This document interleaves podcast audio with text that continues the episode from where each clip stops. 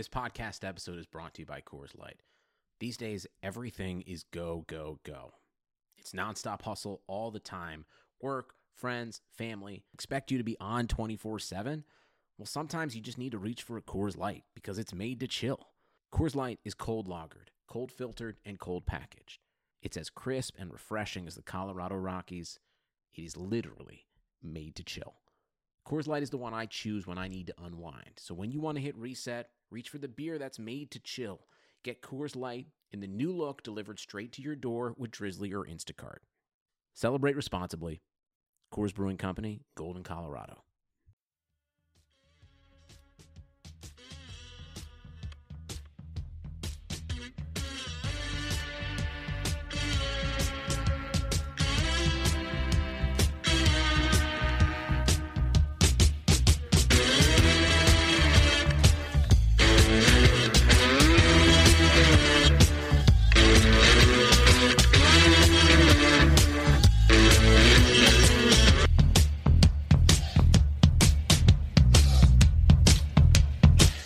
Welcome, everybody, to Episode 4 of the Browns Film Breakdown Podcast. I'm your host, John Colosimo, with our analyst, Jake Burns, as we try to sort through the rubble of a devastating loss Sunday against the Saints and rise like a phoenix through the ashes for Thursday night against the Jets in our only primetime game of the season.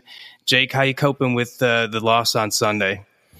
I think I've come to peace with it. It is a very Browns-ish loss, one that we're accustomed to seeing, one that we have conversations amongst friends at the water cooler on Monday and say, how do they always find a way to one-up themselves and be more Browns-ish than the week before?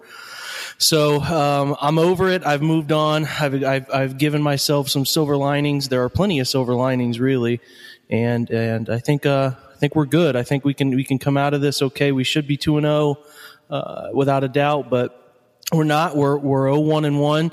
So the battle will be figuring out a way to, like you said, John, get a win in prime time and show the people across the country that the Browns have a respectable football team this year. Yeah, it's amazing how I keep having to remind myself that we are not 0-2. We are actually 0-1-1. But that is the reality of it, and I think we've got a good shot. It feels nice, I think, to be able to come back as quick as possible in this Thursday night game to try and change the narrative here for the season, which has been so Brownsian. So I'd like to change that, and I think we got a good opportunity. But you want to start with the Saints recap before we get into that? Yeah. So obviously a frustrating game from really beginning to end in terms of opportunities missed. The offense obviously sputtered a little bit. Ended up putting up some respectable yardage by the end of the game, helped out by that long throw to Antonio Callaway, but they outperformed the Saints offense, just left points on the field. Obviously, their kicker, I'm not going to beat a dead horse. Zane Gonzalez left 8 points on the field that decided the game, unfortunately. And that's really, John, where you get to in the NFL. If you leave it, it's on you. If you leave it on your kicker's foot, there's always a chance that kicker performs like we saw Zane Gonzalez performed. You saw the same thing in Minnesota, and I would venture to say that what happened with Minnesota and Green Bay was worse from a makeable kick to win a game standpoint after missing one to win it in regulation, missing one early in overtime. The guy was all over the place. His name's escaping me at the moment, but he missed. It was a brutal day for kickers all around the league, it seemed like. Yeah, absolutely. And I think he missed a 32-yarder to win it. I was watching that game because I write a little bit for the Vikings film room stuff, and I just couldn't believe it. I mean, you just can't believe it. So, and that's what happens. You put it on your kicker's foot, and sometimes you get it, and sometimes you don't. So I don't know if this is an indictment of Zane Gonzalez's career. It might be. It might not be. The injury leak was a little strange to me.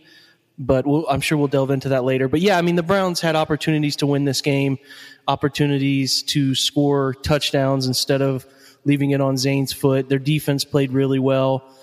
I thought that they really confused Drew Brees all day in terms of you know, what he was expecting versus what he got, which is what we talked about in the preview, John, is they had to confuse him. They had to manipulate him into making throws or holding the ball slightly longer than he wanted to and giving, you know, we thought Myles Garrett, Larry Ogunjobi had the big day. And, you know, that's what they had to get, and they got it, and they held New Orleans in check. I think they held them under 300 yards or right about 300 yards, and you can't ask for it. Yeah, you can't ask for anything more than that. So I leave feeling disappointed, more disappointed in the immediate, in my living room, just aghast. I can't believe how that happened. But a couple days removed, watch film Monday, watch them all 22 Monday night, and you see the positive. I'm kind of really sick of saying you see the positive, but this is a team that, against two teams that were playoff teams last year, should be 2-0. I mean, I'm not sure how good the Steelers are. I'm really not sure how good the Saints are this year, but those teams went to the playoffs last year, and that means something. So it's there to be had. I tweeted out that the talent is here. It's just they don't know how to win yet. So it's just they're going to have to overcome the stigma the franchise has right now that something will Murphy's Law itself into reality. So that's where I'm at with it. It's a very winnable game Thursday, but the Jets also feel it's a very winnable game for them. So it's not going to be a lay down by any stretch. Yeah, and as we get into, you know, how we played in this game, that was a good recap. It's hard for me, talking to some Browns fans, to kind of get them on the same page as far as not thinking that this is the same old Browns. I really don't think it is. I know that we found a way to tie and lose a game in a very Brownsian fashion. I know that Hugh and some of these guys are leaving you feeling the same way that you always do with these letdowns very early in the year after a lot of positivity in the offseason. But truly, you know, this roster has real, honest to goodness, good players that are up and coming, and this is really not like the last 5 years. I can go, you know, we can't do it here, but I'm telling you, I could go through roster by roster by roster. This roster is full of really good promise, and I know that it's frustrating as hell to see it go down this way to start, but I think that it's going to turn around. It might not even be this year. I'm sure that they'll get some wins this year, but I still think we're kind of getting fissured on the coaching side of things. Although I will say, and let me say something I never thought that I would say this season. At least I got to give some credit to Greg Williams. You know, I thought that he'd find a way to overblitz him his way to a 300-yard game from Drew Brees, and I hand it to him. I think he had a really solid game plan. I thought he blitzed selectively. I thought he mixed coverages well, and I thought that you saw a lot of success with that without a huge amount of pressure. I know Larry had a good day, but it wasn't an overwhelming day as far as successful pressures on Drew Brees. Did a really good job scheme-wise of limiting what he did. And I know he missed a couple. He missed one to Watson that he would have had. He missed one again that those could have been two touchdowns. But I got to give credit to Greg Williams, where I'm not sure I'll do it the rest of the year, and I didn't do it all last year, but I got to give him credit here. No, there's no arguing that, John. I thought they played. We knew what they would have to do. They would have to disguise some coverages, disguise some blitzes in certain situations, play a keep in front of me type of defense, and they did that. They were, I thought, in a bend but don't break and be aggressive in the situations where they thought they game planned tendency-wise to be aggressive, and they did a good job. I mean, Greg Williams isn't playing the same defense. It is a shell of the same defense, but he's taking advantage of the players he has this year. He's dropping less interior defensive linemen, more exterior defensive linemen. He's allowing his nickel to find the field more often. He's not playing his single high safety 30 yards deep, more about that 18 to 20 range. And it does help when your single high safety is a bit more reactionary and understanding of what's going on in front of him, the way Damarious Randall is. Sure. With that position, feeling comfortable, having been back there in his college years, was totally new to Jabrill. And moving Jabrill up, which we'll talk about too, has only helped him. So it's a more complete talent on the side of the defense, but we're not seeing the gap in scheme that we saw last year too. So credit where it's due. I'll call Greg Williams out when he's not, I think, taking advantage of what's in front of him on personnel side, but when he's doing it right, I'm going to say, props, patch on the back, nice job. He's playing a defense that is balanced yet aggressive when it needs to be aggressive. He's always going to be aggressive by nature. He almost plays defense like an offensive coordinator should play offense, and that's okay when you balance it out with taking calculated risks. And he's doing a better job of that while also playing a more I'll say concrete defense, less easy options, more making an offensive coordinator have to work to figure out what you're doing type of thing. No, I agree. And I don't know how many times we'll do a segment like that, talking about Greg Williams in that way. I hope it continues. But moving on, who do you think the best performers that you saw when you broke down the film were? Offensively, I thought Antonio Callaway for his it was his real debut because he played a lot of snaps. I thought he played well, pretty crisp route running, obviously made big plays, one big play in the reverse game there where he calculated I think he had a couple rushes total, but that was a weird play though, wasn't it, Jake? It was strange. It looked like they just kind of quit on that play. It looked like they stopped blocking. It looked like he kind of trotted out of bounds. That looked weird to me. It was weird. I don't know. I don't know if they just didn't feel they had the angle. It did feel sort of go through the motions toward the end of it. I agree with you. I guess I'm not looking too deep into it because it was successful enough, but yeah, sure. I certainly see that side of things too. The second reverse was terrible. The first reverse was better because they gave a decoy in the run game that set it up. The second one, they ran in split zone, which is where you're taking your backside tight end and kicking him out. Well, they took that backside tight end and kicked him out the way the reverse was coming back. And the entire point of that concept is to have manipulated eyes that follow the puller. And when they follow the puller and then the reverse lands in their lap, it's never going to be that productive. So that one was terrible. But he did a nice job on that. He had a nice catch on a third down drive route where the Browns drove out a couple of down defenders.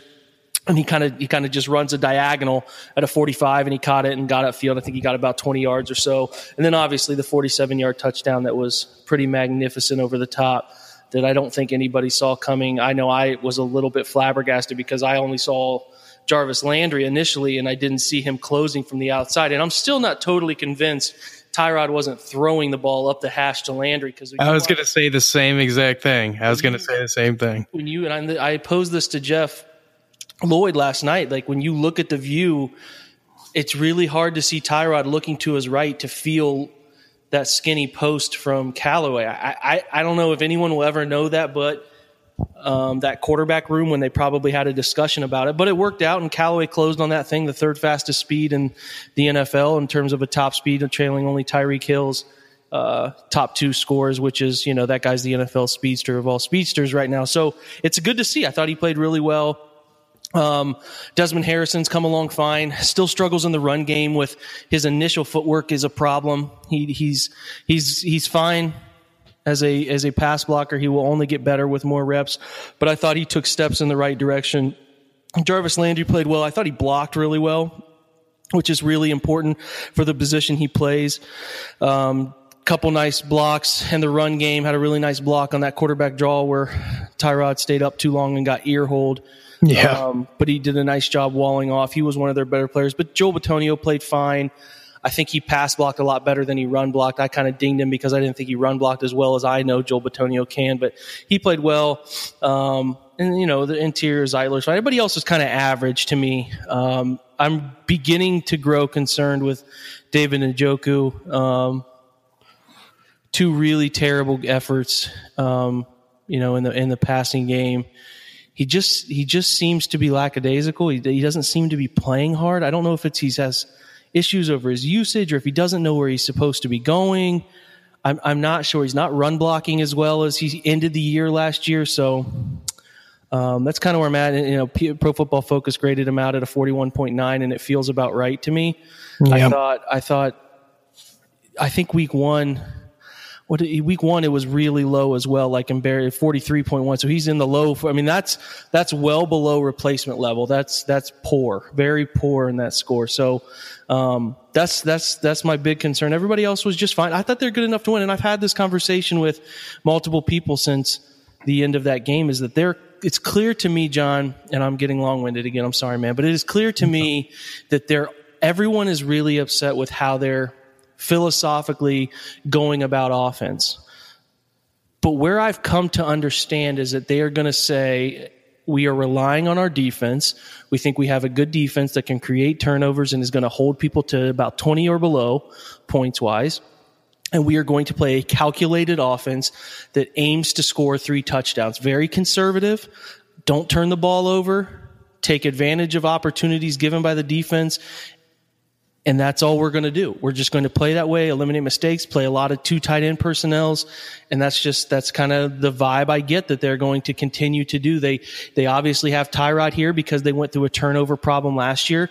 They feel like he is going to take care of the ball. I think he has had 2 bad interceptions, but he's taking care of 2 fumbles too. But his calling card is taking care of the football. And for the most part, he's doing that. He's doing what we would expect him to do in a conservative offense. You know, and the offense hasn't been good by no stretch of the imagination, but it's been good enough that they could have won 2 games. You know what I mean? So, like, it's okay to complain, and I'm complaining too. I would love to see more. Like I told you earlier, I break down the Vikings, and they're just an offensive machine in terms of talent and usage, and their coordinator, John DeFilippo. It's night and day. But I get where the Browns are coming from. So everybody wants them to be more downfield aggressive. They don't think they have that ability, so they're going to use whatever they can to take advantage of situations and say, hey, we're going to rely on our defense. Every possession we have is going to end in a kick, whether it's a punt or a field goal or an extra point. And that's how we're going to play. We're not going to beat ourselves. We're just going to play good, solid football, win the turnover battle, and win games 24-14 or 17-10, whatever that magic number is. That's what they're aiming for. And I wouldn't expect anything different. And I've had that conversation with other people too. You know, why don't they play Baker? Why don't they play Baker? And that's okay. I'm cool with, like, you know, I'm a Baker lover. I love the guy. But I don't think you see Hugh Jackson play him this year. It's just not going to happen. You have to think of it. Hugh Jackson has to win as many ball games as he can. You bring in a rookie quarterback, you're going to turn the ball over, which that's fine. Everybody from a Browns fan's perspective is here. We're here for the next 30 years of our lives. We don't care. We want to get this kid ready. Well, Hugh doesn't have that. Hugh's coaching for his life. He needs to win games. He can't risk those things. So he's trying to win games with a guy he knows is not going to turn the ball over. Now, if Tyrod keeps throwing the ball to safeties he's looking right at, those things can always change. But I get the philosophy everybody has right now. I'm at peace with it. That's where I've come to, John. You can tell me where you stand, but that's where I've gotten to. Well, I'll tell you this. I agree that I think that's what we're saying. That's what we're seeing. And I think at a certain point, it's that kind of old saying: if somebody is telling you who they are, then believe them. And I think that's where we're getting to. I think that's what we said after week 1. Well, let's see what we look like in a dome, and we're not in a downpour. But I think we saw more of the same. And so I think you have to start believing that this is what they want to do on offense, as much as you agree or disagree with it.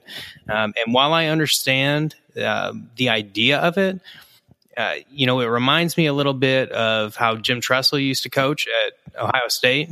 You know, relying on his special teams and defense, and waiting for other people to make mistakes and trying to not make mistakes yourself. The problem is our special teams isn't very good, and I'm not sure that we're great on defense. I think we're good. I think we can stay in games. I don't like what we've seen out of the 12 and 21 personnel that we seem to want to run all the time. We're just not really getting the kind of production. And I tell you, the one thing that we seem to be good at is pass blocking. And so, you know, it seems like what we're what we're good at doing, we're not really taking advantage of. So it's a little frustrating, even though I'm with you in that I believe that, you know, I'm not going to beat myself against the wall on it. I think this is what we're going to see. But I will criticize it a bit. I don't think that it's necessarily in line with what this team does best right now. Maybe we're still seeing the growing pains of a shuffled around offensive line, and some of that is because Zeitler was injured during the preseason. Some of it is because Harrison was injured during the preseason and then was Joel Bitonio was shuffled back inside, those kind of things. We could grow, and we have some pedigree on the offensive line. There's reason to think that we will get better at run blocking, whereas some teams don't have that they can look forward to. I think that we should get better at that. But right now, it seems like the one thing that we do really well is pass block, and it doesn't feel like this passing game is designed to really take advantage of that. And I'm hoping that if this is the philosophy that we're really going to run with for the long haul, I'm hoping that we see that line gel in the next 3-4 games to where we can actually get some movement on some of these double tight ends or, with a fullback where we're just not seeing that kind of production right now. In nature, retreating backward and protecting something is easier than as things are flying around you, we're trying to move a man off a spot. Obviously, is much harder. It takes much more synchronization between yourself and the man next to you. When I'm in pass pro, I can really just, if I'm Desmond Harrison, I can really just worry about myself. I can just really worry about taking care of this defensive end and what's he going to do to me. But in the run game, when you run inside zone, you run duo, you're working a lot of double teams. You're working ace blocks. You're working those sorts of things where you're climbing to the second level. There has to be a level of communication and feel and those sorts of things. And people are moving left and right, and they're moving down the line. So it is by nature harder to run block than pass block as a cohesive unit. So those struggles do make sense to me, and I think it will get better over time. Like you said, it has the opportunity to get better over time. And just by, like I said, pure what's easier, what's harder type of thing, that certainly will be something to pay attention to. And you feel good if they do bring in a different game plan, say things go really sideways Thursday, Tyrod doesn't play well. They would have to morph a game plan for Baker. If they tried to start him after the 10-day break, they'd have a lot of time to do that. And it would involve heavy pass game stuff, which is what he's good at. And their pass pro is relatively solid with the first group. So that's encouraging. But, back to the crux of the whole conversation, I just feel like as long as this group is what it is right now and the status quo is unchanged, I will not go into games expecting them to put up 30 points. I know that the Browns haven't put up 30 points in 30 games or something silly, but I'm just not going to expect them to. I get where they're coming from. And what I do, John, and when smart, you're a smart guy, you sit in front of the TV, you sit in front of the computer, you're rewatching the game. You're just kind of like scratching your head and saying, what are they doing? Why are they doing this? I try to think like, what's the reasoning behind what they might be doing? Because if I were a coach, how would I think this group can win?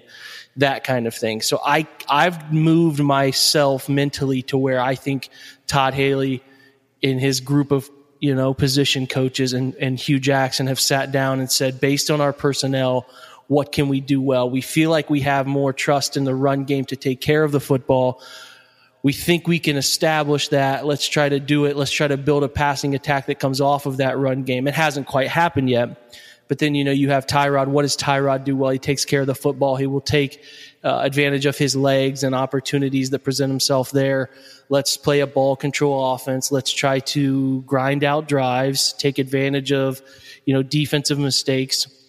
And then we'll try to take advantage. Like you said, it's a pseudo trestle ball. The problem you mentioned is that the special teams is pretty atrocious, and you have to account for that. And if you continue to do what they're doing, which I don't expect it to change, they're just going to have to get better in that phase. Right. And I think that they watch the same film that we do, and they know they're really bad. In pretty much every phase of the kicking game, they're not very good. The return game, they've been okay. But the kicking game and covering kicks and field goal opportunities, they have just not been good. They have to get better at them if they're going to win some of these nail-biter type games. So good point by you. That's where I'm at. I think that if I were a fan of the Browns, unless, like I said, the quarterback status quo changes, you are not going to see a different style of offense. And I've grown to accept where they're coming from. I've grown to accept where Hugh Jackson is coming from. Do I not like Hugh Jackson? Do I want them to upgrade to somebody else in the future? Of course. I'm not oblivious to that.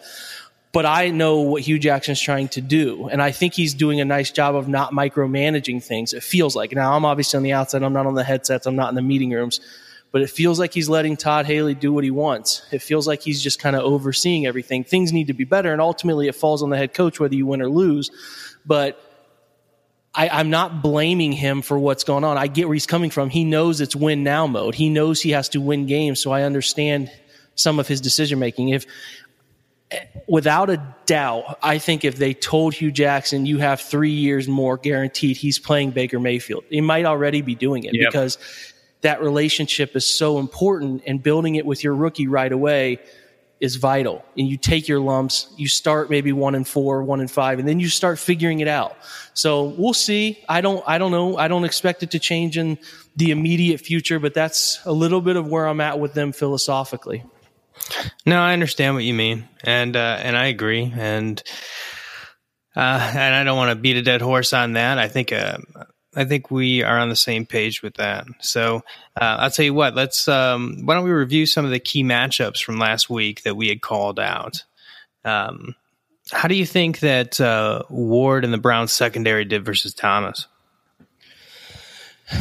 Mike Thomas is good. I mean, I don't really know what other way to put it. You know, he caught all 5 targets against Terrence Mitchell for 43 yards. And I didn't think Mitchell was bad. He was just some of the situations where the ball was out right on time coming out of a break, and he didn't seem to get many yak yards, yards after catch against him. I think he only had, I'm reading here, 18, which is par for the course on 5 targets. He also was 5 for 5. And that's the thing about Michael Thomas. I think he's got like 28 targets this year, and he's caught 25 of them. That's a ridiculous catch. Yeah, that's a ridiculous catch.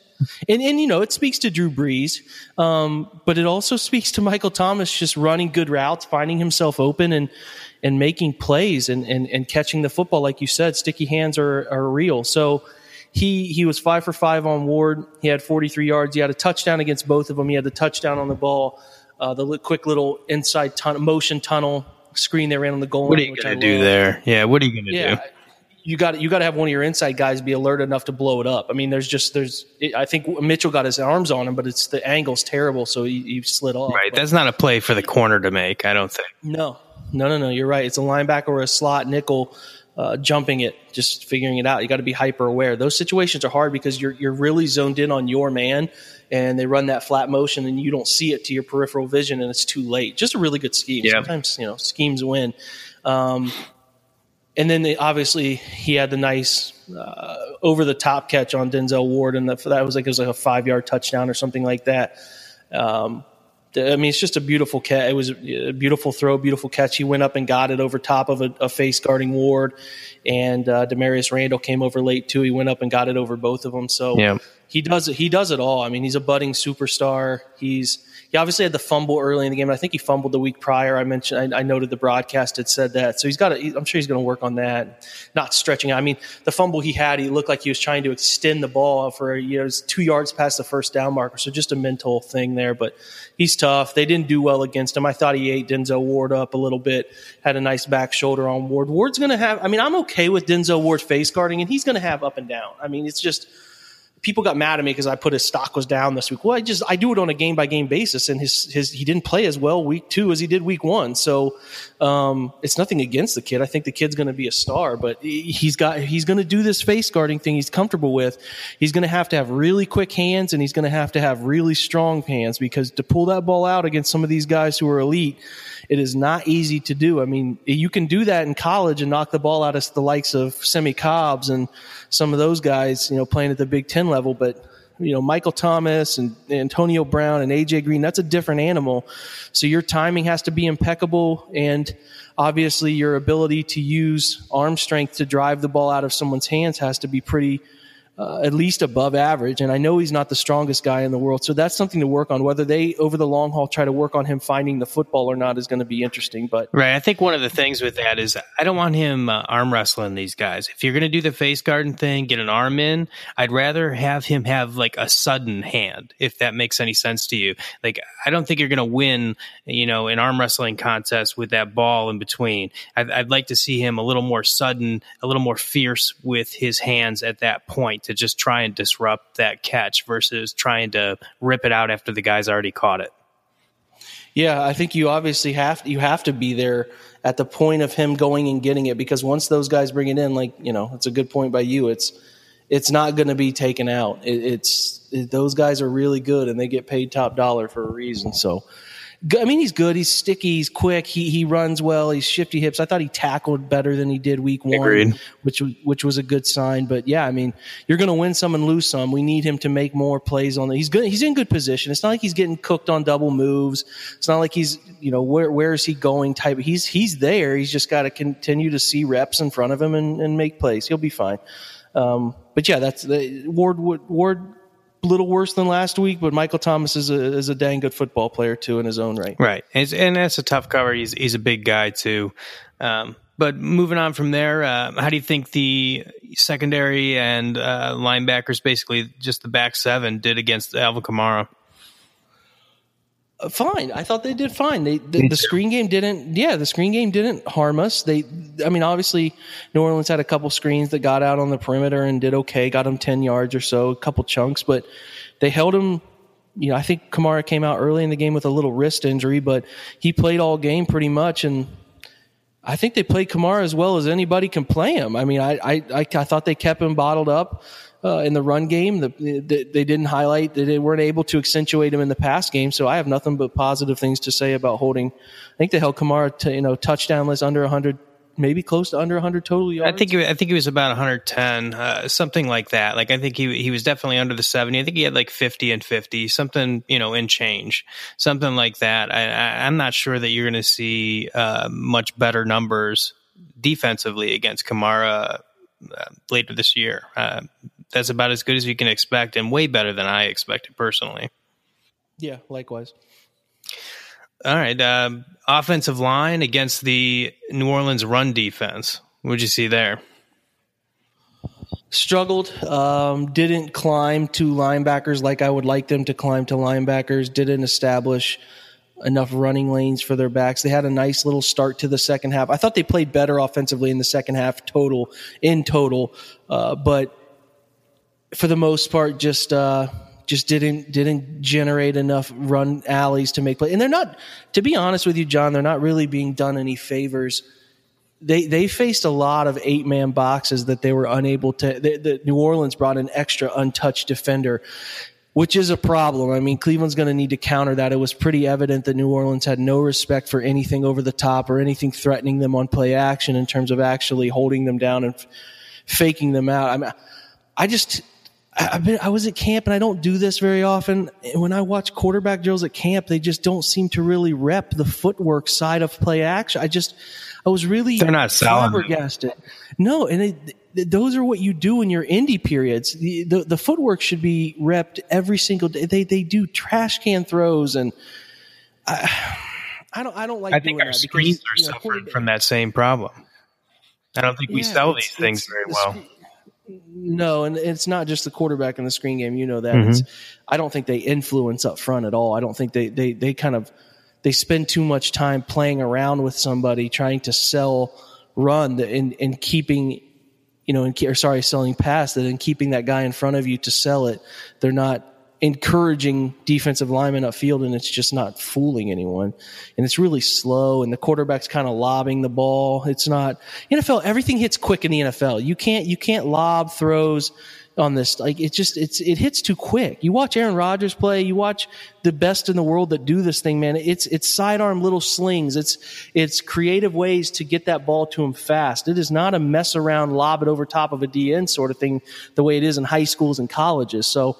Yeah. Anyway, I just don't love Tyrod's footwork. Maybe Baker's is better. I haven't seen it to know, but there's some things I wish they would clean up in that department. And if you're going to fool NFL level athletes who watch nonstop tape, you better get 11 guys selling run to make it effective. So didn't run the ball well enough for me, kind of to surmise the entire point of that question. They didn't climb like I'd like them to climb, and that's a problem. Now, and you know, Jake, I'm a big believer in the, you know, numbers game when it comes to running the ball. We've had some discussions even on Twitter about this. I do not believe in running against bad numbers, you know, and certainly not when we're not exhibiting the ability to execute. You know, it's just not something that we're doing very well. And frankly, you know, we did get a couple to the outside late, but, you know, if we have this stuff jammed up, I know you've been in defense of Carlos Hyde, and I agree with you that he's been put in bad situations. But, you know, I do hope that if things continue like this in the run game blocking wise, you know, I'd much rather have Chubb breaking things to the outside than I would Hyde. And I'm not trying to just toss Hyde to the side or anything, but man, I really would like to stop running into, you know, these negative situations where, like you said, we've got an unblocked guy, you know, we've got seven blockers, and we've got eight guys coming in against the run. We just are not doing enough with these double. They keep trying these double tight ends or with a fullback, and it just draws most of the defense right into that middle. And we're just not able to execute against that type of defense. Yeah, I know Carlos Hyde's been a hot topic. I don't know. Maybe I'm just flat wrong, but the situations I've seen Carlos put in, I don't see situations where Nick Chubb is going to make a difference. Now, I do think Nick Chubb needs to play more. Like I had tweeted out, I think he needs to see two series where he's on the field the entire time, gets 7+. That 7 to 12 carry range should be the target right now as they work him into this. They don't trust him. Like I think they need to trust him in the pass game and understanding everything yet. That's fair. Get there. He has supreme talent. There's no doubt he's a better athlete than Carlos Hyde. He's younger. He's fresher. All the above. I get it. I mean, trust me. I see it all. I just, like I said, I don't think they trust him like they need to, but they need to keep giving him more opportunities to prove himself and do trust him, because I mean, you know, he's gonna fail a little bit, but that's kind of the learning process. So I would hope they get him a couple series Thursday night. So yeah, that's where I'm at the running situation. You have to find more targets for Duke Johnson. I think we've all been saying that for 2 years and better ones.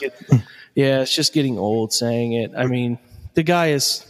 He could be used in so many different ways. I just pound my head against the wall that they don't use him in jet sweep action. They don't use him in anything creative that can give him opportunities to. Yeah, what happened to that orbit action? Yeah, I mean they ran that orbit screen, or sorry, it wasn't a screen; it was a pin pull, and it hit too slow. I don't know. I don't love it. I'm not going to sit here and be that guy who acts like he's a better coordinator than NFL coordinators, but I just don't know how Todd Haley can look at what they're doing with Duke Johnson and feel like we're making the best of the talent this guy has. That's just kind of where I'm going to leave it. I hear you. All right. Well, moving on to something else here. How about the defensive line against New Orleans passing game, particularly that quick passing game? I thought, you know, personally, one of the things that I was hoping for was to get Myles onto the inside, you know, either line him up there or loop him in, you know, on a stunt. Really didn't see that very much, but luckily, though, Larry is learning some new pass moves, and boy, did he look good rushing the pass. I've never seen a couple of those moves that you broke down and showed on Twitter, and that's where we got some of that quick pressure up the middle. Yeah, that's a good point. I mean, obviously, like you said, Myles Garrett was a little quiet, but they were sending a guard, they were sending a running back, and they were sending a tight end his way anytime they could. They clearly game planned for Myles Garrett, sure, which is what you want. You want them to send extra help there because it's less people on the likes of Larry Ogunjobi, and that's good. Obviously, Larry employed the club rip, I think on all three sacks he might have used it, and threw Max Unger off. And Max Unger is no slouch. He's one of the top five centers in the league, and you know, they traded Jimmy Graham for this guy. Yeah, he displaced Unger 10 yards into the backfield in Drew Brees' lap to make one of those sacks. So, I mean, I don't throw around the word dominate another human being, but when you can displace a center 10 yards deep on skates like that in a pass situation, that's something. I mean, he played special. He's very special against pass situations. I shouldn't say against. It's in pass situations. He is a pass rushing, gap penetrating defensive tackle, which causes him some issues in the run game. So Pro Football Focus didn't grade him out all too well because I actually didn't think he played well in the run game in terms of fitting his gap. He had some issues in the run game, which I thought was one of his more poor games on that side. But people only see the sacks, and that's what pops. And like, he makes hustle plays. He's not very big, John, so he's big. I mean, you stand next to him, he's a monster. I mean, his upper body is what is really impressive, but he's not like a mass of a human being the way Sean Rogers is, or even Danny Shelton, just a huge human who absorbs space. And he's not the Jamie Meter type. He's not the Shelton type. He is a gap penetrator. That's what they want from their defensive line, and you got that. So he will make those sorts of plays in one-on-one situations where they don't help him, and he really does his best work in the shade on the center. So, you know, I expect him to continue to do big things, be a big part of what they do, you know, on the defensive line. I thought Chris Smith played well, starting for Emmanuel Agba, made some nice plays. He hustles his butt off. He plays 100% all the time. Doesn't have the most talent in the world, but plays his butt off. Thought he played well. They did get Chad Thomas and some of these others, Carl Davis, Anthony Zettel. I think they got him all around 10 snaps. It's not very good. Carl Davis didn't play very well, just kind of blown off the ball a couple times. Chad Thomas is – I'm trying to be very positive about Chad Thomas, but I struggle to see how he finds success inside. With his current size – they're forcing it. They're not willing to admit that they made a mistake here. So far, they could have a long-term plan for this kid. Maybe it works out. After seeing some Cam Irving tape, I'm willing to admit it can work out for anybody. Just put it that way. That's a good point. He's playing well in KC for the most part. He's not great, but he's just kind of holding it down. And when you have Patrick Mahomes getting the ball out quickly, you can win games that way. But yeah, I don't know. I wasn't inspired with the second group of linemen. I don't know how much they're going to play. Javon Coley played better than he did week one and week two. So, but yeah, I have issues. It's going to be something I pay attention to because I think Thursday they're going to rotate heavy. They're obviously playing shorthanded, right, in a quick turnaround situation. I do not expect Myles Garrett to play every single defensive snap. I think he played every snap but one on Sunday. Yeah. He's played every snap except for one in two games now. So, and I want to say, like, I'm not a big fan of that. You know, I know that, you know, I thought maybe he was playing about 70% last year. I thought that was a little low. I know he got in better shape so that he could play more. But I don't think that, okay, like somebody can slam me if they want, but I don't know that I want him having two games in a row where he plays every snap, and that includes a 5-quarter game. Like, I'm not sure that that's what's best for him long term either. So I'd like to see him a little closer to the 90% than 100. I'm with you. I mean, it surprised me. I think that they're waiting on somebody else to. I mean, the Agba injury hurts because they were rotating Chris Smith, and he could have given him a little bit more of a break. But how they handle Thursday will be very interesting to me in terms of how many snaps they give him. Yep. You know, that's just going to tell a big story about where they stand on trusting any of this defensive line, you know, depth. Zettel's got to play more and be somewhat impactful. And then who's the cat they brought over from the Vikings? Yeah, and they have to get more out of Afidi, who they brought over from Minnesota at the waiver wire too. I mean, he's a big body, obviously the prototypical DN, 6'3", 260. They need to. I don't know if there's something going on with him. He's been inactive. I hope they can get him out Thursday and play a little bit because they need to give, you know, Myles some snaps off. So they're going to have to play well this week to win too. Yeah, I agree. We need to get a little more out of that. You know, we shuffled a bunch right around cut day, brought some people in who I thought would get a little more snaps. And certainly this would be the place that you would expect them to get those, being on the short week where guys, you know, we need to rotate to be fresh, only having a few days of rest. But hopping into trying to wrap up this Saints game, how about the couple of key plays for this game? Where do you think this game really turned? So 12-3, they missed the field goal with about 12 minutes left that I thought could have put them up 16-3 at that time, which is really two touchdowns to beat them. You could feel it. You know, as a Browns fan, you always kind of know that feeling you get when something goes sideways. Miss that. They get it to third down. Ogunjobi has a sack where he fights through a center guard tandem, brings Brees down by his leg, and they call one of the worst illegal contact penalties I have seen on Derek Kindred. That was one of the key plays I highlighted for the OBR. Just a terrible call. Like, if a guy runs an out and up and you're pursuing the out and he turns to go up and you have your hands on him, but you don't even impede his progress and your hands immediately go off, it's not a penalty. It's just not. I agree. And they call it. It swings the game. They go down. They score a touchdown on that drive, and it's all downhill. Obviously, the Tyrod interception was pretty terrible in the situation. 5 minutes left, 12-10. You could really have a heck of a drive and put that game away. And I don't understand how he didn't see that safety. Did you see when you looked at the coach's film what he was thinking? John, he didn't even look for him. He didn't see him, period. That felt like middle school football. It was, they ran a two-man route. They max protected. They kept two tight ends in, and Marcus Williams had nobody else to manipulate himself. It was literally, he was just keying in on two routes, and Tyrod never looked left at Higgins on the 9 route takeoff. He just sat there and squatted on whatever his eyes were telling him, and Tyrod stares at him the whole time. He initially comes off the fake with his eyes on him, has to slide right after Carlos Hyde picks up the pressure and just throws it right into his lap. It was bad.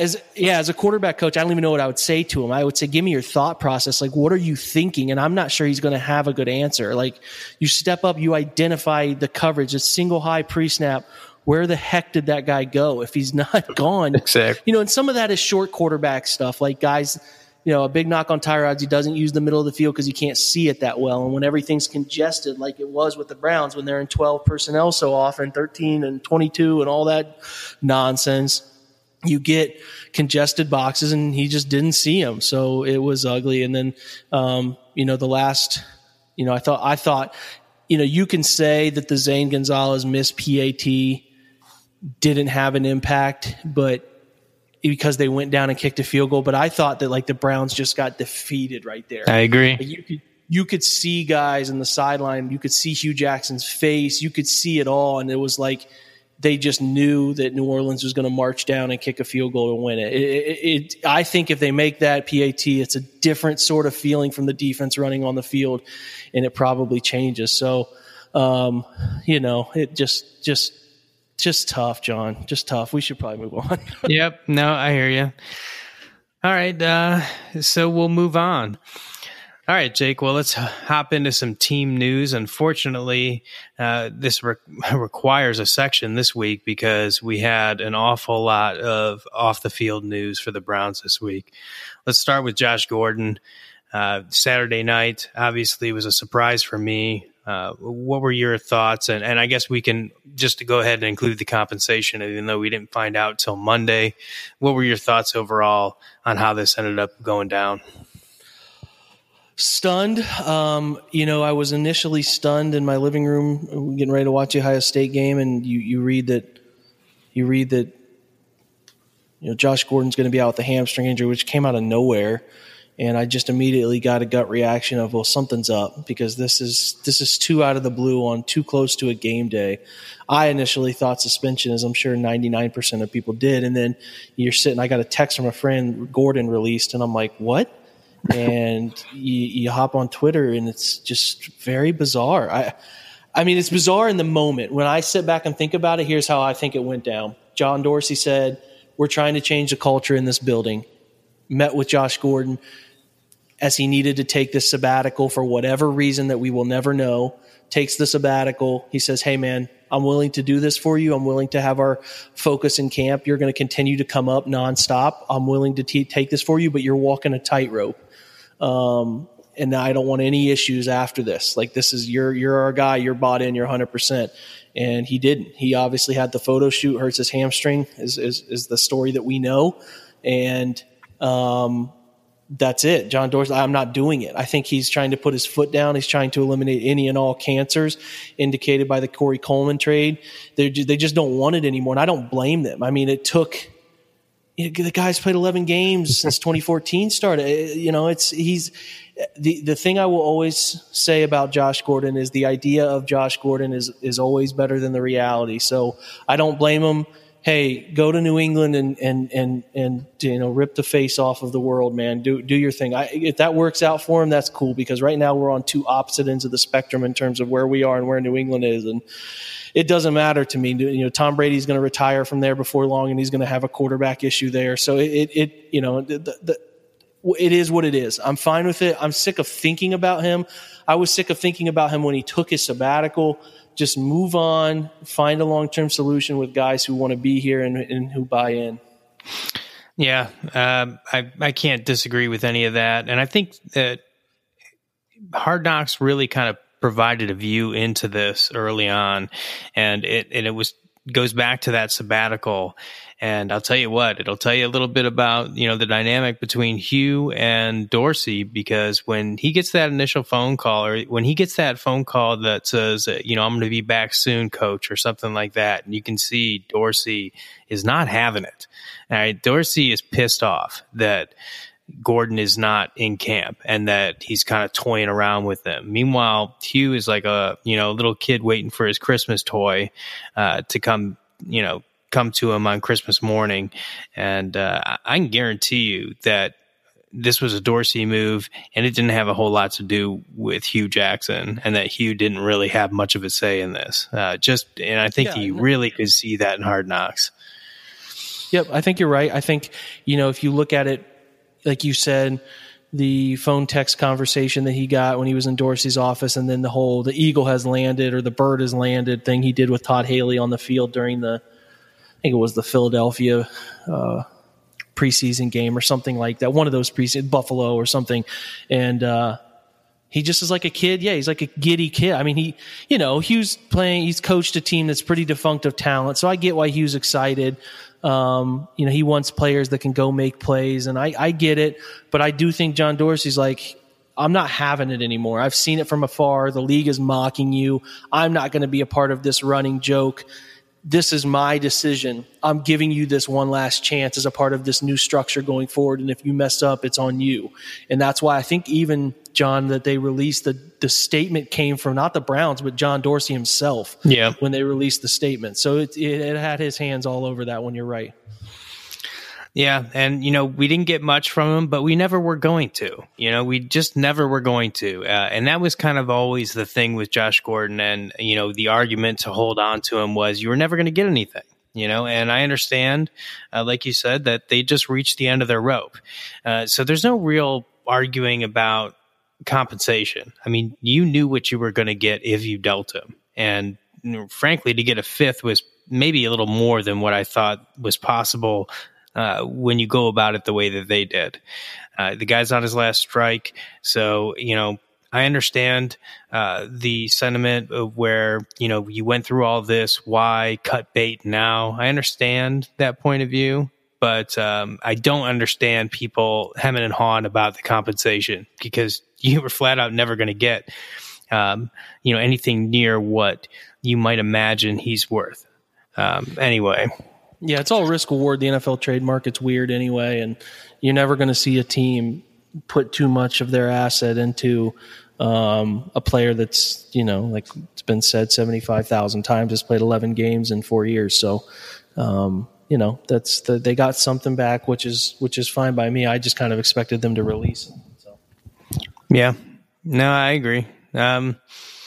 Now, how about we talk about who they picked up and why and where they found him? Streeter. Yeah, I mean, Rod Streeter has been hurt the last few years. He apparently he had a pretty decent. He obviously had a decent 13. He had over 800 yards. He has connections to Hugh Jackson from his Oakland time. He had a decent preseason. He only played 48 total snaps, but he was decent in Buffalo in the preseason. So, you know, I don't know. It it doesn't move the needle. It won't move the needle. He's just another body at the position, one that I don't expect to make much of an impact, being so far removed from a productive, any of his production. But, you know, maybe Hugh knows something that we don't. For all I know, his last productive years were around Hugh, so 2013 wasn't. But nonetheless, it's just another body when they let one go. Yep, I hear you. Well, the other news was Zane Gonzalez was released. You know, I think that, you know, deservedly so, he's going to take a lot of the brunt for the loss. You know, he was a huge reason that we lost. You can't say that he's the only reason, but he was a huge reason that we lost. A lot of people want to pile on. You know, the fact of the matter is just the way it goes. I understand you release him. The guy was a great college kicker.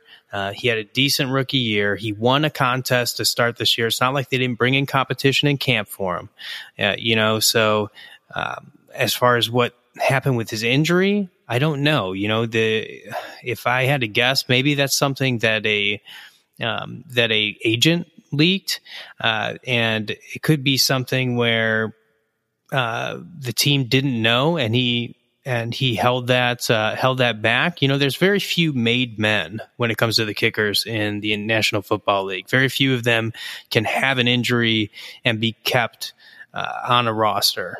It's just really generally not the way it works, except for a small handful of them. So I don't know whether, you know, he got injured during the game, whether he was injured and didn't tell anybody, whether he was injured and Hugh Jackson knew and played him anyway. What were your thoughts on that, Jake? I don't believe the injury thing for one second. I think somehow that got leaked because Zane wants to kick in the league again. Like, I don't think Hugh Jackson sits down with Zane, and even if he has a known injury, like, the trainers are going to know. Like, but think about this, John. There's only one way that news gets out, and it gets out by somebody telling Adam Schefter after the game something that Hugh. If Hugh knew, he wouldn't say he didn't know, because that's silly. It, in no way does it benefit Hugh to lie about that or play a kicker who's hurt. So if Zane tells him he's good to go, he's going to play Zane. Like, he's going to play him. And then Hugh would say after the game, obviously, would be, yeah, Zane's having a little bit of groin tightness, but we worked it out. We watched him. We watched him kick. We charted kick. Like, that's how it would go. So I don't really buy that. I think Zane wants to kick in the league again, so his crutch is, well, I was hurt. That's what happened. But the dude's driving footballs. He had no leg issues. I mean, you could talk about overcompensation, and that's why he's maybe missing some of these, but I just don't buy that. I don't buy it at all. You know, they made the change. I don't know how to feel about it. You know, the biggest part of kicking in the NFL is going to be general accuracy, but then after that, it's being able to not be moved by the moment and step into big moments and make kicks that matter. I'm not sure I ever got the vibe from Zane that he was comfortable doing that. I know he has the whole OCD thing. He always looked nervous and panicked, and his body language never looked right to me. So, do I think it's smart to cut him? Like, maybe I don't. It feels a little overreaction to me. Like, I just don't. I think the situation tells you have to cut him, but when I sit back and think about it, like, are you finding a better kicker on the market? Like, they brought in the Greg Bryant kid. You know, he's from Florida Atlantic, and you know, he lost the kicking battle in Miami to a kicker that Miami drafted. So that's not a real big surprise, because if you draft somebody, you want them to make your roster more than an undrafted free agent.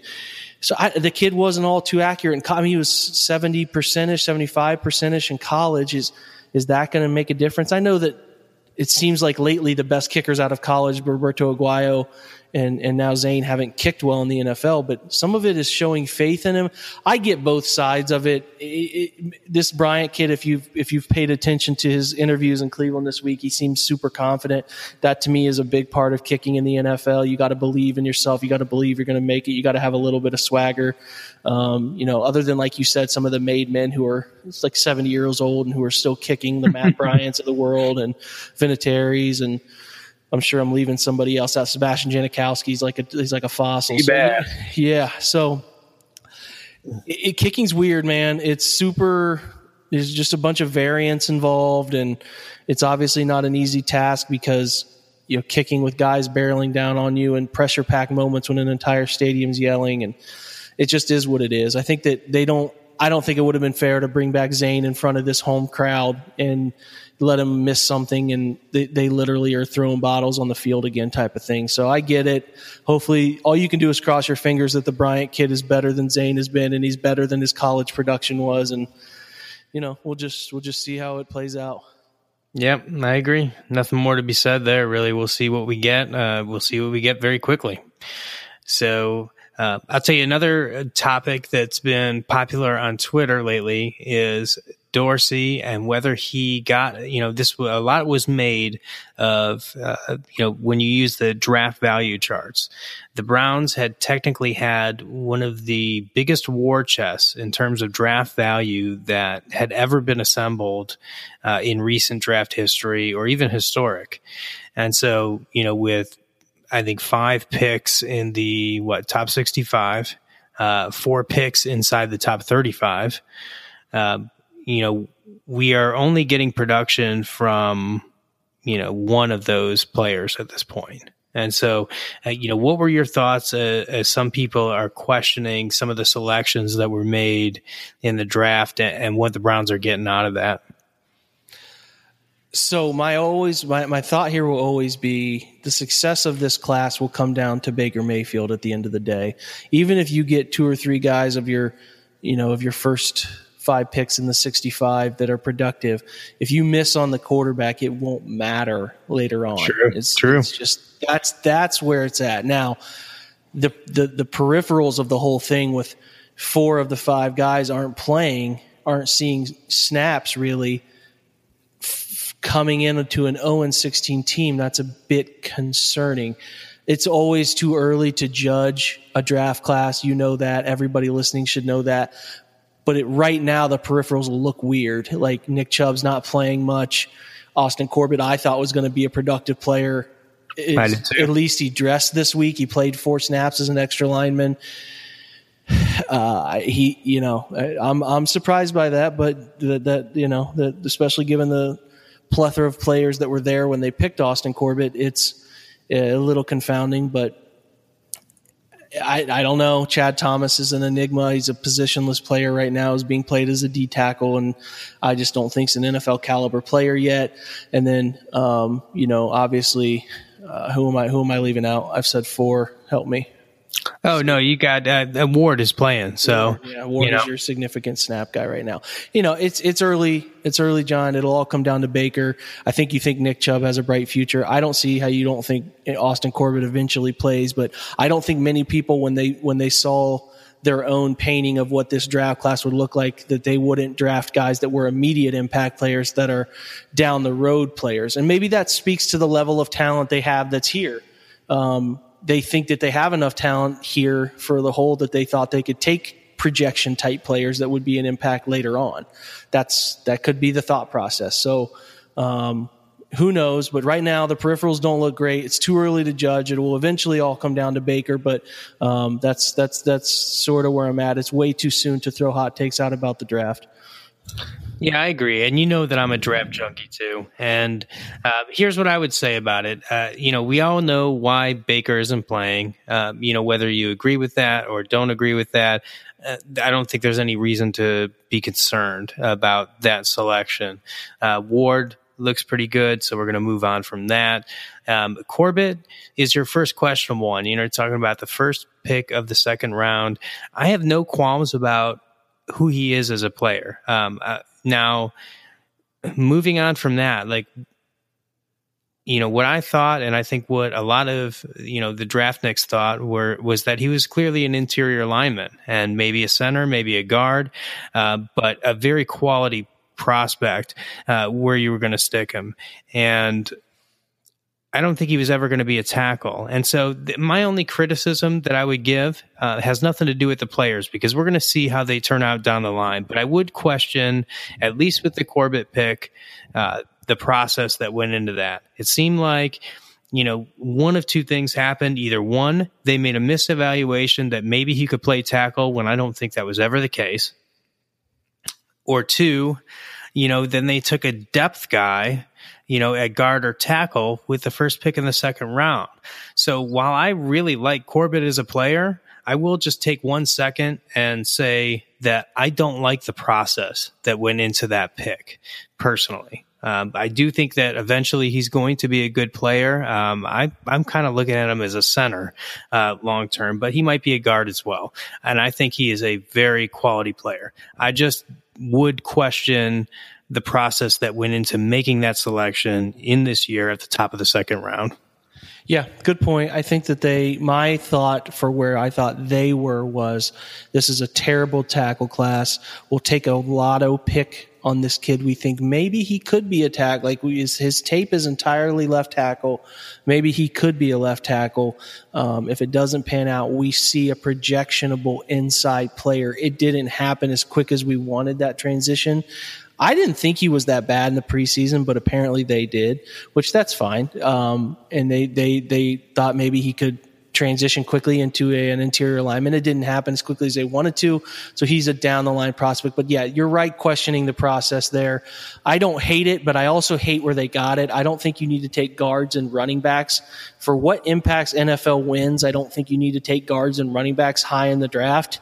And they did that, and you know, guys like Harold Landry and Cortland Sutton and Josh Jackson are all still on the board at that point. Guys who, you know, top flight corners, and Josh Jackson's proving to be a really good corner. You know, those types of really good corners aren't on the field. You know, they're going to impact winning that type, the Harold Landry types, the defensive ends, more than centers and running backs. I mean, you get the running back who's leading the draft class is Philip Lindsay, the undrafted free agent playing for Denver. Kid's out of Colorado. He's just a little guy, but he was a tough kid in college. I mean, it's very weird, man. I don't love where their thought process was in the draft. But again, it could all pan out in 2 years. They could all work out well. Jannard Avery's obviously a hit. Antonio Callaway is proving to be a hit for the most part. It's early, and you don't know where his career is going to go with his personality, but. It's the early picks, those 5 and the 65 right now. Early returns are not positive. No, and we'll see where that goes. You know, we both feel the same way about the draft. It's a long-term game. We'll see where it goes. And it might be, like you just pointed out, it might be one of those cases that's strange where if you mixed up the order of those picks, you'd still be happy with the class. So why make a big deal out of it? So we'll see where it ends up. You know, Jannard Avery may be a guy where if you took him at the top of the second round, long term, everybody would have loved that pick, knowing where he was going to go. So we'll see and hope for the best. That wraps up the Saints game and the team news. Let's move on to the Jets preview. You know, I think that obviously the center of attention for this whole thing, and a guy that's always going to be tied to Baker Mayfield, is Sam Darnold.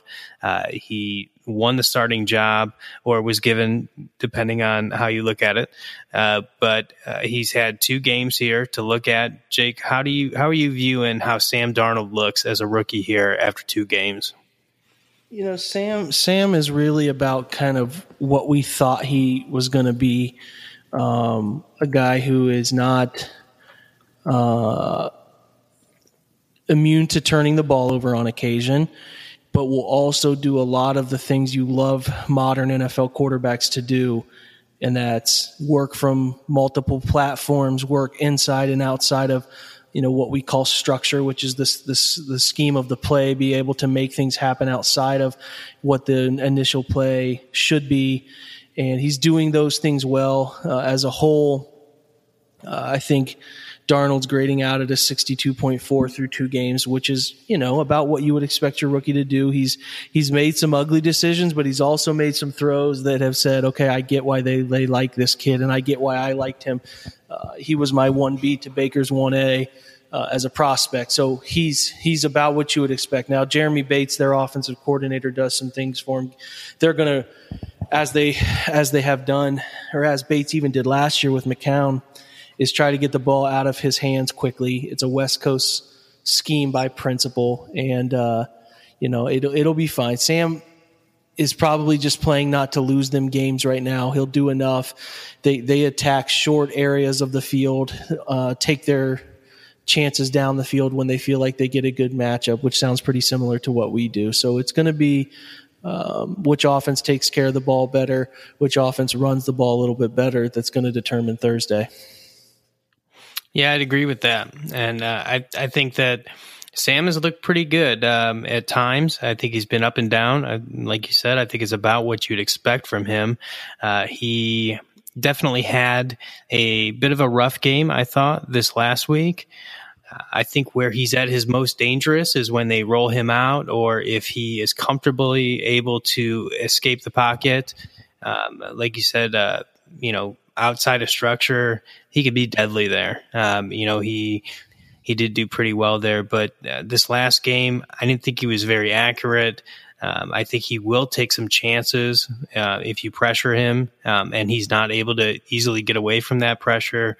I think he right now is a little bit better kind of rolling out, like I said, versus staying in the pocket and going through several reads. I think Bates does a good job of getting him a lot of good first read throws, very short, get the ball out quick.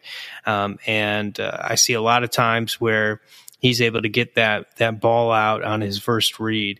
It seemed like where he was kind of stuck in the pocket, maybe feeling a little bit of pressure and having to go through that second, third read is where he might, make some throws that are a little bit disadvantageous. And sometimes he can make those. I mean, he's got a great arm and he can do things there, but I definitely saw him taking some risks that you saw at USC. So I do think he's still kind of the Sam that you saw at USC, and he was a great prospect, but up and down, as you would expect from a 21-year-old, youngest quarterback to start games, younger than Kaiser was last year. So he only had 20 starts, something like that in college. So definitely a lot of coverages that he still hasn't seen yet. And there's going to be a learning process that he goes through this whole year.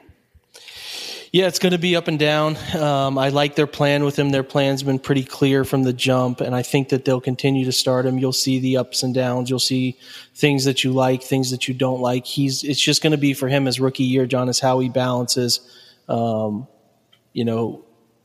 good than more bad. So that'll be something I pay attention to. And really, how he plays Thursday will be very interesting to me for a team that blitzes often, how he handles the blitz, how he handles an elite defensive end. That kind of stuff will be very interesting. And I'm sure Browns fans who wanted him, a lot of them did, will certainly be waiting to fire off hot takes left and right. Absolutely. Yeah.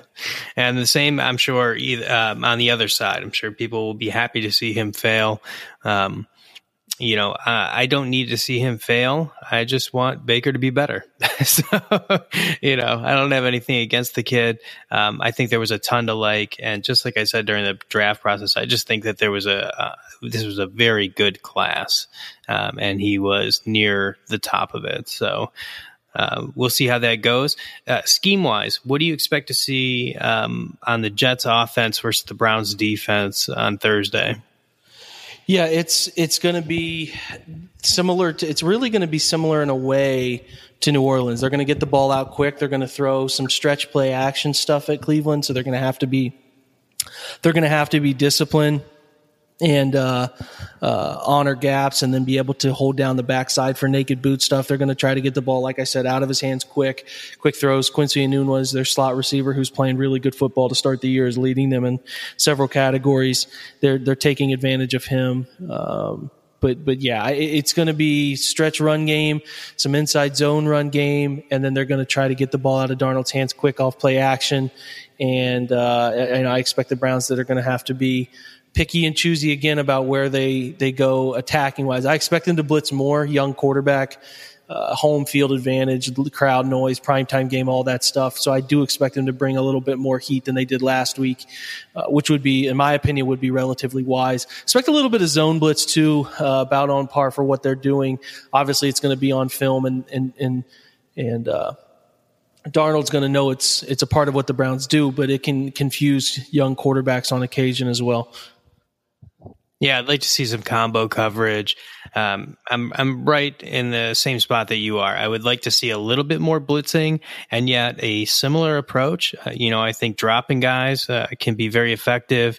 I don't want to see too much up the middle where we're making it easy for him to get outside the pocket where he's very comfortable and where we can lose some guys in coverage. So I'd like to kind of keep things calm, do some, disguised blitzes and some combo coverages that might confuse him. So I think that there'll be opportunities for that. And so hopefully Greg will do that and not, go crazy with his blitzes or try and send seven or, do zero blitzes where we don't need to. Yeah. And he might go against the buck. He might say, our tape for the first 2 weeks shows a ton of blitzing and I might just go, like you said, I might change it up, do a lot of combo coverage stuff, show blitz and bail, make this kid beat coverage because he's comfortable. He might be comfortable knowing where blitzes are coming from, seeing some mental images in pre-snap that he's seen from the Browns where they're blitzing people and they end up dropping and saying, hey, we'll get after you with our front four, beat us in coverage. And that actually might, now that I think about it, that might be where Greg Williams goes. Yeah, I'm hoping so.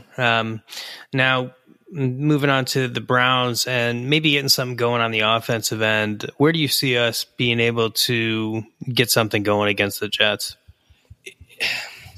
The Jets are playing without Marcus May. They're playing a backup, which is their free safety by nature. Jamal Adams plays closer to the line, so they're they're playing Doug Middleton until Marcus May comes back. I think Marcus May's questionable. They have Tremaine Johnson, who's obviously a stout corner. They signed Claiborne, who's their second corner, who's fine.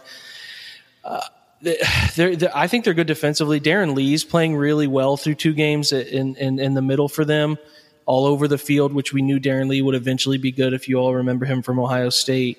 Absolutely. Yep, Leonard Williams is their interior defensive line threat. Jamal Adams is good. They fly around. I think the thing you have to do with the Jets is take advantage of over-aggressiveness. Like last year, I know the Browns beat them on a couple play actions. If you recall, that was the game that Njoku had that ridiculous one-handed catch from Kevin Hogan on that corner route off play action. So I'm just really getting through the Dolphins game. They are quick. They get to the football. So misdirection, split zone, moving people, gap schemes, taking advantage of slants and over aggression up front. Gap shooters, you love to run gap schemes, and which include power and counter to combat those things and give your offensive line some angles in the run game. Anything that's going to cause their eyes to slip for a second. They need to clean up play action. I don't know. They may go a little bit more screen game and find some success in that too.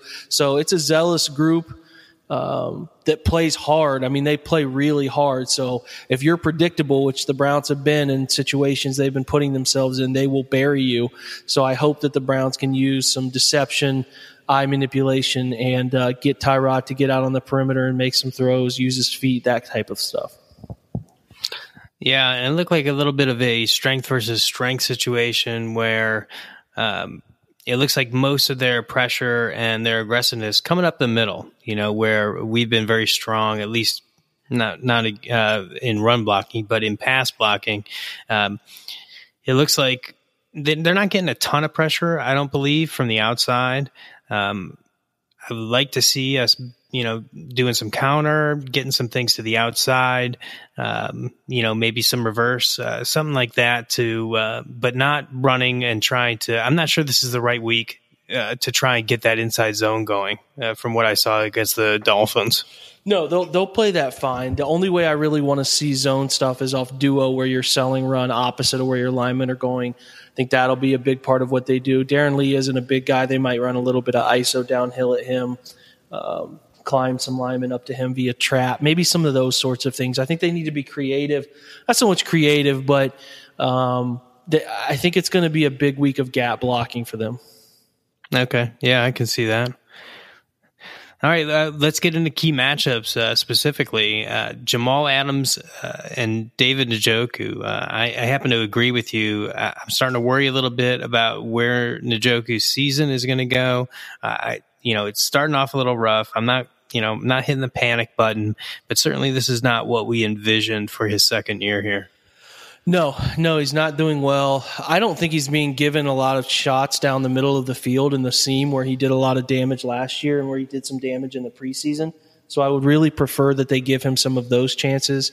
I think Jamal Adams will probably be covering him more often than not. So, Jamal Adams is a really sound tackler, sound pass rush guy, but he is susceptible in coverage every now and again. He's the peak of what we want Jabrill Peppers to be, that guy who is downhill, sound tackler, can get after and be effective in those edge rushing plays where your defensive coordinator sends that extra rush guy. So that matchup's interesting to me. I think they can win some of those with some double moves or even just sending them down the seam off play action. So that one's going to be very, very interesting. Yeah, I agree. But how do you feel about Antonio Callaway? I'm hoping that they get him a lot more involved, with Josh Gordon gone. I'm thinking he'll get some targets here. There's some people that have been pegging him as more of a couple big plays per game type guy. I think he can be a lot more than that, but he might be looking up going against Tremaine Johnson this weekend. How do you see him playing out there? Tremaine's a big dude. He's a big guy. It's going to be interesting. I think Callaway has a speed advantage on him. Going to be important for him to use that, get off the line with no issues. I'd imagine Johnson tries to be pretty physical with him in that 5-yard box. So I'm not sure. It'll be a good test for him. I know that Jarvis Landry's probably going to find himself with Buster Screen, a name a lot of Cleveland fans are familiar with, their slot guy. Morris Claiborne probably finds Higgins. It's all going to be where they move guys. In 2 wide receiver sets, Landry will find himself probably against Claiborne a little bit too. Claiborne's playing good football to start the year. So, the wide receivers situations can be won. Just like last week, I think that the Browns took advantage of certain situations, and the Jets are pretty aggressive. I think that they don't love to have too deep looks all the time, so there can be shots taken downfield. And, if the Browns feel like being aggressive, it's a good week to be aggressive. Yeah, and I'll tell you what, you brought up Buster Screen. He had a pretty poor week last week, and I could see Landry having a day against him if he has a similar week. And if Todd Haley's looking at that film from last week, I can see them singling him out because he got worked all over the field last week. Yeah, it's going to be getting 3 wide receivers on the field off, and that's how you as a coordinator can manipulate personnel. You can get that right. So hopefully that's something they feel they can get, a situation they can get Landry into coverage with Screen and, work that 5 to 12-yard window with him often. Yeah, and as far as just the Jets wide receivers, they've got some athleticism out at wide receiver. Enunwa definitely looks the best out of all of them. He's looked excellent, I think, and can do a lot after the catch.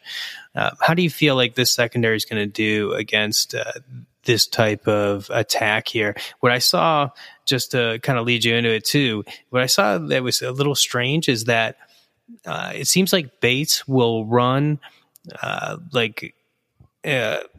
base personnel, like 11 personnel, but split them out and get them like almost an empty set. So where he's got a tight end, he's got a running back, but he's almost running empty sets out of that to kind of help identify coverage and maybe create some mismatches.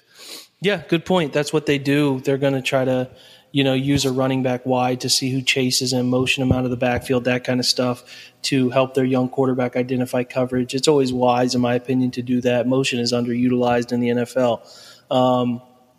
Anun was fine. He'll be in the slot. TJ Carey will get a majority of coverage on him.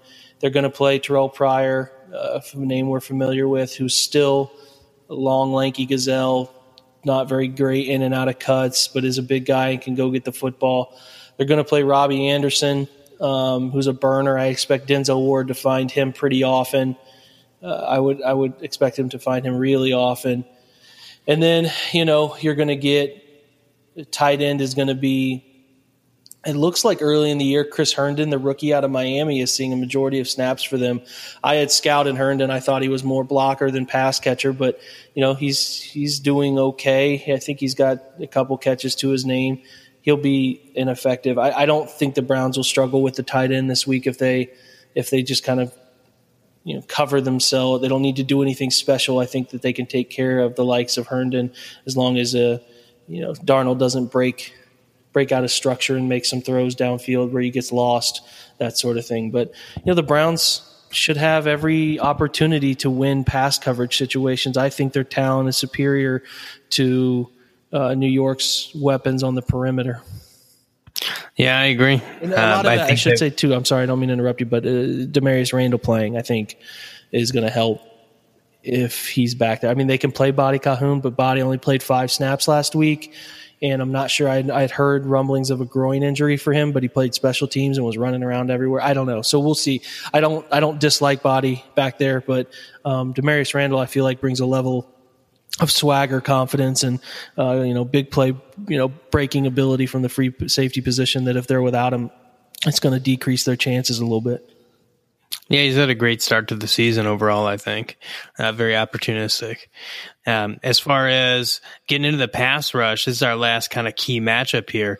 The Browns pass rush, Larry Ogunjobi, having the week that he had last week, Myles, it doesn't seem like an overwhelming offensive front to overcome for some pressure, I think. No, those matchups can be won. I think Bates, again, will try to get the ball out of his hands quick to alleviate some of that pressure. But their left tackle, Kelvin Beachum's been very average. His total scores of 55.9. Better in the pass game than the run game, which is pretty common for most teams early in the season to be better in one aspect than the other, especially at the tackle position. But their offensive line doesn't threaten me entirely too much. I think, again, the Browns have as much talent on their defensive line, even without Emmanuel Ogba, as much talent that they can overcome, and they should win some of these matchups. Especially, I'd expect something big from Myles, facing, I think, a talent who's not nearly on his level in terms of just sheer skill. So pay attention again to the Jets trying to eliminate him as best they can, just like the Saints did, bring in extra help all over the field for him, tight ends, running back, guards, whenever a guard's uncovered, trying to keep their eyes peeled and kind of earhole him whenever they can. Sounds about right to me. As far as predictions, what do you think a Browns win is going to look like? How do you think we're going to make that happen? 20-ish points. My kind of status quo is 20 to 14. That's where the Browns score a couple touchdowns offensively, or maybe even create one defensively and score one offensively, and then kick a couple field goals that hopefully go through the uprights. But that 20 to 14 number feels about right for this one. Typically, these Thursday night games are a little sloppy in nature anyway, with a short time to recover, short time to prepare. So I'm not expecting a shootout by any stretch. Sometimes those things can just go opposite and it turns into a shootout. But for the most part, with the way these two offenses play, the way the two defenses have been playing, I expect it to be in that, under about 34 to 35 point range total between the two. Yeah, I agree. And, I think that a Browns win is Greg doing well to take advantage of being against a rookie quarterback and disguising some coverages, getting a couple turnovers, not necessarily all from Darnold, but at least disrupting that quick passing game, maybe taking away that first read. I'd like to see him taking away that first read, make him go at least to the second. That gives you a chance for your defensive lineman to get to him, take him down, end some drives that way. So score-wise, I agree with you. How do you think that we could lose this game, possibly? You get an anemic effort from your offense and something like a score of 24-7 or I can't probably put into words how many different ways they could lose this game, but it could – if one of the teams were to separate from the other, I think it's the Jets separating from Cleveland. And that's by a score, like I said, of 27 to 14 or 20 to 24-10 or something like that, where the Browns just simply don't move the football and they're frustrated and the crowd's booing them off the field every series. So, that's sort of where I'm at. And that gets to our prediction side of things between you and I would imagine. And I hate doing this shroud of negativity, but I think that's what we see. Like, I think that the Browns are going to lay a primetime game egg, and it is going to get ugly, John. Like I genuinely think it's going to get ugly. You're going to see people clamoring for Baker. Hugh's job is at risk early in the season. It's the beginning of what could eventually get pretty ugly for this current coaching staff and the franchise in general. I just feel it coming. I want to be wrong so bad, and I hope we get on this pod next week and we say, you're wrong, Jake, you're an idiot. But the way things are working toward it this year, I just feel it coming in terms of that clunker at home in your only primetime game, your only chance to show yourself to the country. And it's public embarrassment Browns where the crowd is full force booing, and you kind of leave that game with that. This just sucks. This is my football team feeling. What do you think? I'll tell you what. This is gonna be a really crazy thing, because I'll tell you what. I basically predicted this exact scenario, and the one that includes what you just detailed. I included this as basically the Armageddon, where we lose a couple of close ones, and I know we got a tie in Pittsburgh, but it's essentially exactly what I predicted as a doomsday scenario, where you come back after this tough loss, and then you lose to Darnold with Baker sitting on the bench, and now all hell breaks loose in Brownstown, and they're lining up with pitchforks in Berea, asking for heads to roll. But for some reason, even though I've seen this unfold the way I thought it may, for some reason, I'm feeling the opposite. I think that the Browns have some confidence that they can hang with real teams. I think that the Jets look pretty awful against the Dolphins. I'm not convinced that they do anything very well. Not that I'm convinced that the Browns do anything spectacularly themselves, but for some reason, I am confident coming into Thursday, and I can't sit here and lay a case for why that is. I think that they're going to come in angry. I think they're going to overcome Hugh, and I think that they're going to take advantage and look good on primetime. And I hope that I'm right, but I don't have the evidence to back it up. I'll be honest. I hope you're right too, man. I would really enjoy that. Moving on, I guess, to the prop contest. As far as what we've got this week, I want to, I'll cover kind of the past and that kind of stuff as we, on social media and stuff. But in the interest of saving time, how about we just jump right into our picks for the week? I've got our selections. I've tried to start to make them a little more fun and not just predicting straight yardage for whatever players that we're going against. So I hope you've noticed that I've put some interesting ones in there this week. What are your picks for this week on that list? Let me pull that list up. Give me just a second. I should probably have this up, but it is late and I am slacking. No problem. I'll cut to it. All right, so let's go to Drive. Is it on the week 2 post week 3? Yep. All right, you're the man. All right. So jumping back in, 3, 2, 1. My picks, I am going to go with Darnold under 265. You know me, I'm 100 man every time. All right. I'm going Darnold under 2.5 touchdown passes. I think he throws a couple. I am going to go with Crowell under 80 yards rushing, all unders, because I don't think the Jets are going to perform all too well on offense. They'll just be fine. I'm going to take the lock of the century. I love, when I do prop bets, man, do I love taking sacks. Tyrod Taylor over 2.5 sacks. All right.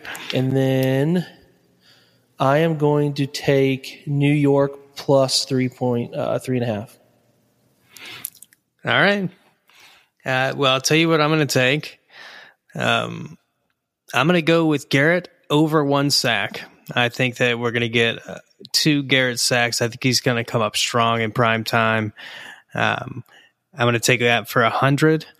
I'm going to take Darnold under 1.5 turnovers. I think he's going to have 1. I don't think he's going to get out clean, but I don't think he's going to have an all-time terrible game. I'm going to take Darnold under the 265 as well for 100. I'm going to take Duke under 6.5 touches because we just don't seem to know how to use him. And the last thing that I'm going to do is I'm going to take Cleveland minus 3.5. I think we're going to come out strong. So we'll have a little fun this week, being on opposite sides of the fence of what we're expecting. And we'll see how that goes, Jake. But we've got a game here in 2 days. I'm excited. We ran a little long, but I think, it might be a drive-in and a drive-home situation for people. I think they'll enjoy this show.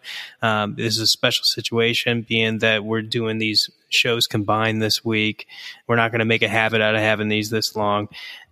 But you can find me, Jay Cosmo, at JCOZMO on Twitter. And Jake, you want to tell them where you can find you? Yeah, you can find me in my personal account again at Jake_Burns18, and then at BrownsFilmBDN on Twitter as well. And then I'm right and you're wrong. That might be a first, so we'll see. Go Browns. What do you think, buddy? Yeah, no, I'm with you, man. I'm sure, first off, you've been right just as many times as I have, so stop that. But yeah, I picked the Browns loss, but I'm hoping they win. I'm obviously always hoping they win. So, yep, let's hope for the best on Thursday. And as you said, my man, go Browns.